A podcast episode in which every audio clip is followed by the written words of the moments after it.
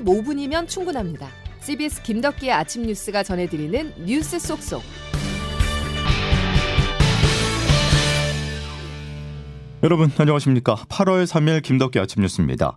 남한에서 제일 높은 한라산 딱 한 곳 빼고 전국에 폭염특보가 내려져 있습니다. 제가 10년 넘게 방송을 하고 4년째 아침 뉴스를 진행하고 있는데 올해처럼 무더위를 조심해달라고 매일같이 말한 적이 없었는데요. 정말 심각한 상황입니다. 어제 광주에서는 폭염 속에 폐지를 수집하던 60대가 열사병으로 추정되는 급성질환으로 숨졌습니다. 첫 소식 양승진 기자입니다. 광주광역시는 어제 오후 3시 30분쯤 동구 소태동에 사는 67살 여성 A씨가 자택에서 쓰러져 병원으로 옮겨졌지만 숨졌다고 밝혔습니다. 보건당국은 A씨가 오전에 야외에서 폐지 줍는 일을 했고 쓰러질 당시 체온이 41.5도였던 점 등으로 봐서 온열 질환으로 사망했을 가능성이 높다고 보고 있습니다.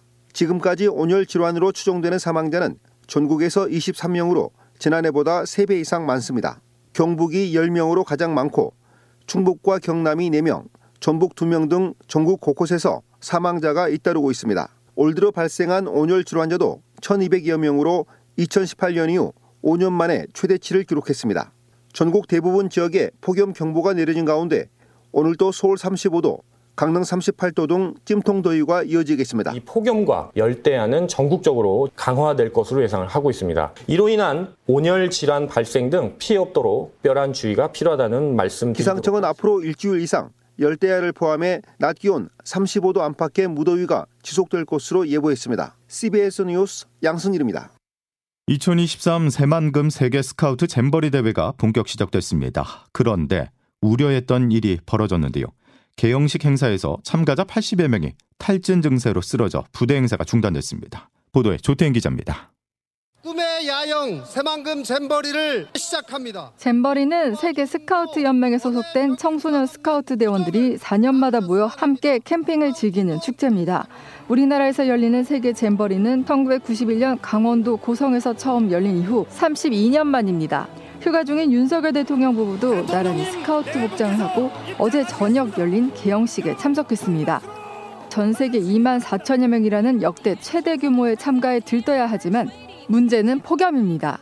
잼버리가 열리는 부안군은 지난달 28일 오전부터 현재까지 폭염 경보가 발효된 상황으로 어제 낮 체감 온도는 36도에 달했습니다. 캐나다 지도자입니다. 차 위에서 달걀이 완벽히 익을 정도입니다. 지난 대회 때도 이 정도는 아니었는데 대자연이 우리를 뜨겁게 만드는 걸 즐기는 것 같습니다. 야영이 이뤄지는 장소는 바다를 메운 개활지로 한낮 일조량이 많고 그늘도 거의 없습니다. 첫날부터 400명의 대원들이 발열과 두통, 경련을 호소하며 진료소를 찾은 데 이어 어젯밤 10시 30분쯤 개영식이 끝나고 대원 80여 명이 어지럼증을 호소하며 쓰러지기도 했습니다. 상황이 악화하자 조직위는 개영식 이후 많은 인파가 몰리는 부대 행사 중단을 요청했습니다. CBS 뉴스 조태임입니다. 강력한 폭염은 코로나에도 영향을 주고 있습니다. 무더운 날씨로 시민들이 마스크를 벗고 실내로 몰리면서 코로나19 환자가 빠르게 늘고 있는데요. 8월 중순쯤 하루 확진자가 8만 명이 육박할 것으로 방역당국은 보고 있습니다. 이은지 기자의 보도입니다. 지난주 일평균 신규 확진자는 약 4만 5천 명으로 집계됐습니다. 벌써 5주째 증가세를 유지 중인데 7월 초부터는 매주 20%의 가파른 상승폭을 보이고 있습니다. 당국은 마스크 착용 의무 해제와 더불어 냉방에 따른 실내 환기 부족도 유행 규모를 키운 것으로 보인다고 설명했습니다. 백신 접종 후 시간 경과로 인한 면역 감소, 단계 하향 이후 마스크 미착용, 더위로 인한 실내 생활 증가 등의 영향으로 확진자가 증가하고 있는 중앙방역대책본부는 이달 중순 신규 확진자가 평균 6만에서 최대 7만 6천에 이를 것으로 내다봤습니다. 다만 치명률은 0.02에서 0.04% 정도로 거의 계절 독감과 비슷한 수준으로 나타났습니다.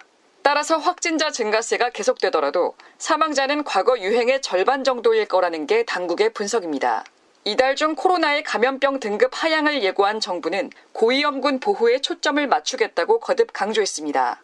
당국은 전문가들의 의견 수렴을 거쳐 다음 주 방역 완화 여부와 세부 내용을 발표할 예정입니다. CBS 뉴스 이은지입니다.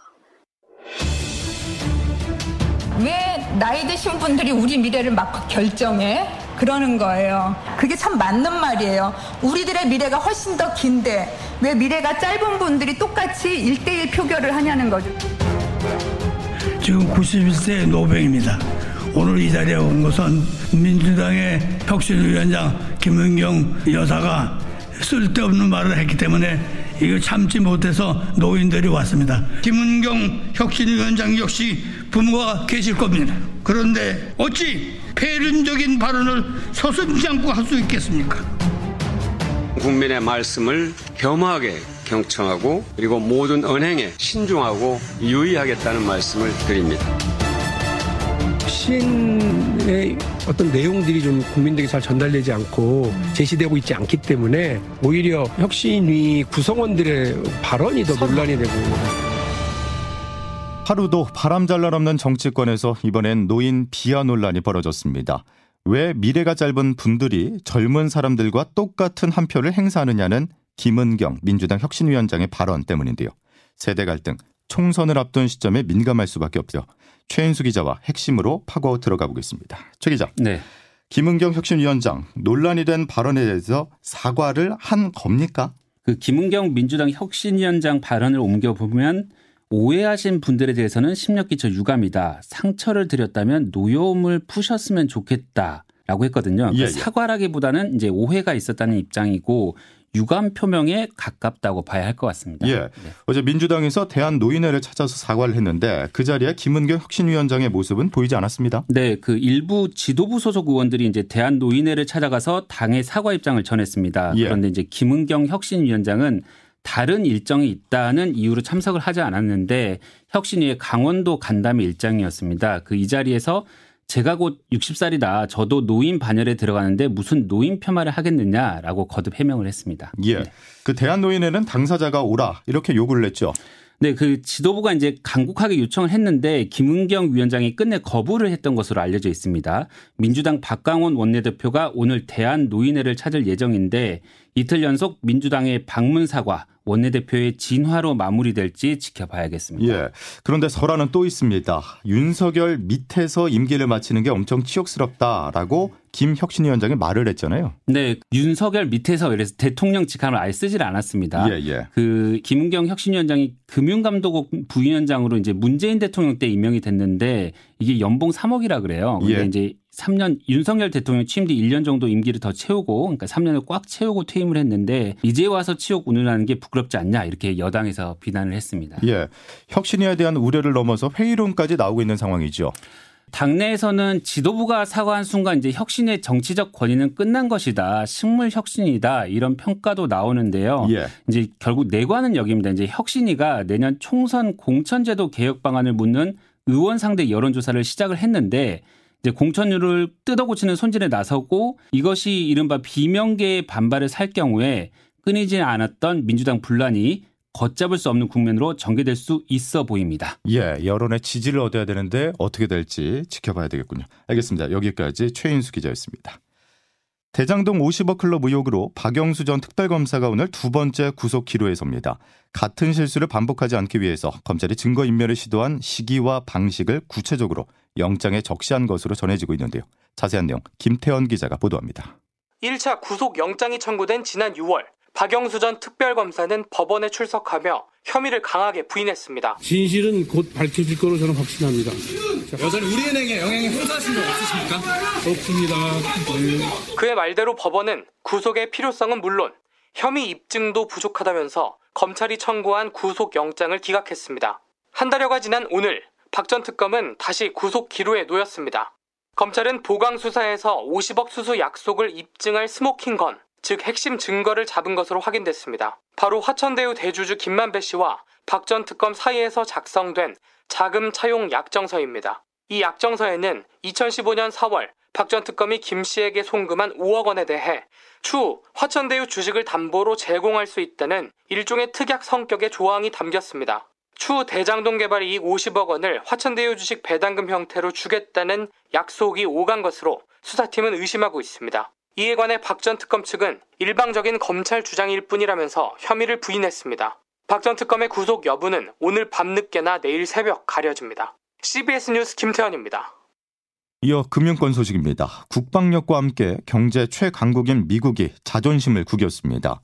신용평가사 피치가 29년 동안 최고 등급을 유지하던 미국의 신용 등급을 한 단계 낮췄습니다. 나라 빚이 원인인데요. 세계 금융시장이 바짝 긴장하고 있습니다. 조금 전 뉴욕 증시는 5개월 만에 최대 폭으로 하락했습니다. 워싱턴에서 최철 특파원입니다. 피치가 어제 미국의 신용 등급을 한 단계 내리자 시장이 흔들렸습니다. 오늘 뉴욕 증시 3대 지수가 1에서 2%포인트 일제히 하락한 겁니다. 어제 장 마감 후 피치는 미국의 신용 등급을 최고 수준인 트리플 A에서 AA 플러스로 하향한다고 전격 발표했습니다. 3대 주요 글로벌 신용평가사가 미국의 국가 신용 등급을 낮춘 것은 지난 2011년 스탠더드 앤드 푸어스 이후 12년 만입니다. 다만 당시 세계 증시가 동반 폭락했던 상황이 이번에 벌어질 가능성은 크지 않다는 게 대체적인 시각입니다. JP모건 제이미 다이먼 회장입니다. 미국은 지구상에서 가장 번영하고 안전한 나라입니다. 미국보다 더 나은 신용 등급을 갖고 있는 많은 나라들도 사실은 미국의 보호 없이는 그게 가능하지 않습니다. 제닛 옐런 미국 재무장관도 이번 강등 조치는 자의적이고 옛날 자료에 근거한 결정이라고 비판했습니다. 애널리스트들도 이번 강등이 말 그대로 미국의 명성에 먹칠을 한 셈이지만 세계 경제에 의미 있는 영향을 미치지는 않을 것이라고 전망했습니다. 워싱턴에서 CBS 뉴스 최철입니다. 우리 금융권엔 치명적인 소식이 하나 전해졌습니다. 지난해 700억 원대 우리은행 횡령 사고에 이어서 이번엔 BNK 경남은행에서 560억 원대 직원 횡령이 또 발생했습니다. 박지원 기자입니다. 경남은행 직원 이모 씨는 지난 2007년부터 올해 4월까지 부동산 PF 대출 업무를 담당하면서 562억 원을 횡령, 유용한 혐의를 받고 있습니다. 특히 이 씨는 지난해 7월 PF 시행사의 자금 인출 요청서를 위조해 대출 상환금을 가족 법인 계좌로 빼돌리기도 했습니다. 지난해 600억 원대 우리은행 직원 횡령 사고가 터져 금융당국과 전 은행권의 내부 통제가 강화되는 시기와 일치합니다. 우리은행 횡령 사고 이후 이복현 금융감독원장은 은행권의 내부 통제 전반에 대한 개선을 약속했습니다. 경영진이 내부 통제를 자신의 책무로 인식하지 않았을 뿐만 아니라 내부 통제의 준수와 작동에 대한 점검 및 개선도 어, 미흡한 점이 확인되었습니다. 하지만 1년 만에 또다시 대형 악재가 터진 겁니다. 경남은행은 지난해 자체 점검 과정에서 문제가 없다고 보고한 것으로 전해져 금융당국의 중징계는 불가피할 것으로 보입니다. 앞서 금감원은 지난해 말 준법 감시부서 전문 인력 증원과 장기 근무자 비율 제한, 순환 근무제 정착, 자금 인출 시스템 접근 통제 등 강력한 내부 통제 대책을 내놨지만 경남은행 직원 횡령 과정에서는 제대로 지켜지지 않았습니다. CBS 뉴스 박지원입니다.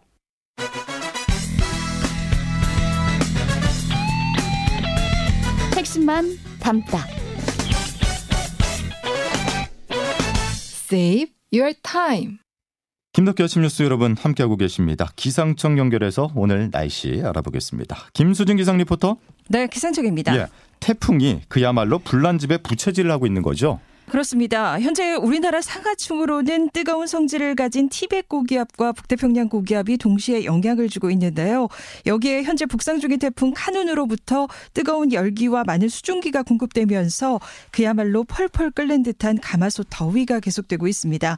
따라서 오늘도 온열 질환이 비삭인데요. 현재 전국 대부분 지역에 폭염 경보가 길게 지속되고 있는 가운데 오늘 강릉의 한낮 기온이 38도까지 치솟겠고 경주와 밀양 37도, 청 청주, 광주, 대구 36도, 서울 35도의 분포로 어제만큼 견디기 힘든 폭염이 계속되겠습니다. 그리고 오늘도 오후부터 저녁 사이에 충청 내륙과 남부 내륙, 제주도를 중심으로 5에서 60, 호남 내륙으로는 최대 80mm 이상의 소나기가 내리는 곳이 있겠는데요. 특히 전남 동부와 경북 서부 내륙을 중심으로 시간당 30에서 50mm 안팎, 그 밖의 지역에도 시간당 30mm 안팎의 소낙성 호우가 쏟아지는 곳이 있겠고요. 강한 돌풍과 벼락을 동반하는 곳이 많을 것으로 보여서 여러모로 안전사고에 각별히 유의하시는 것이 좋겠습니다. 지금까지 날씨였습니다.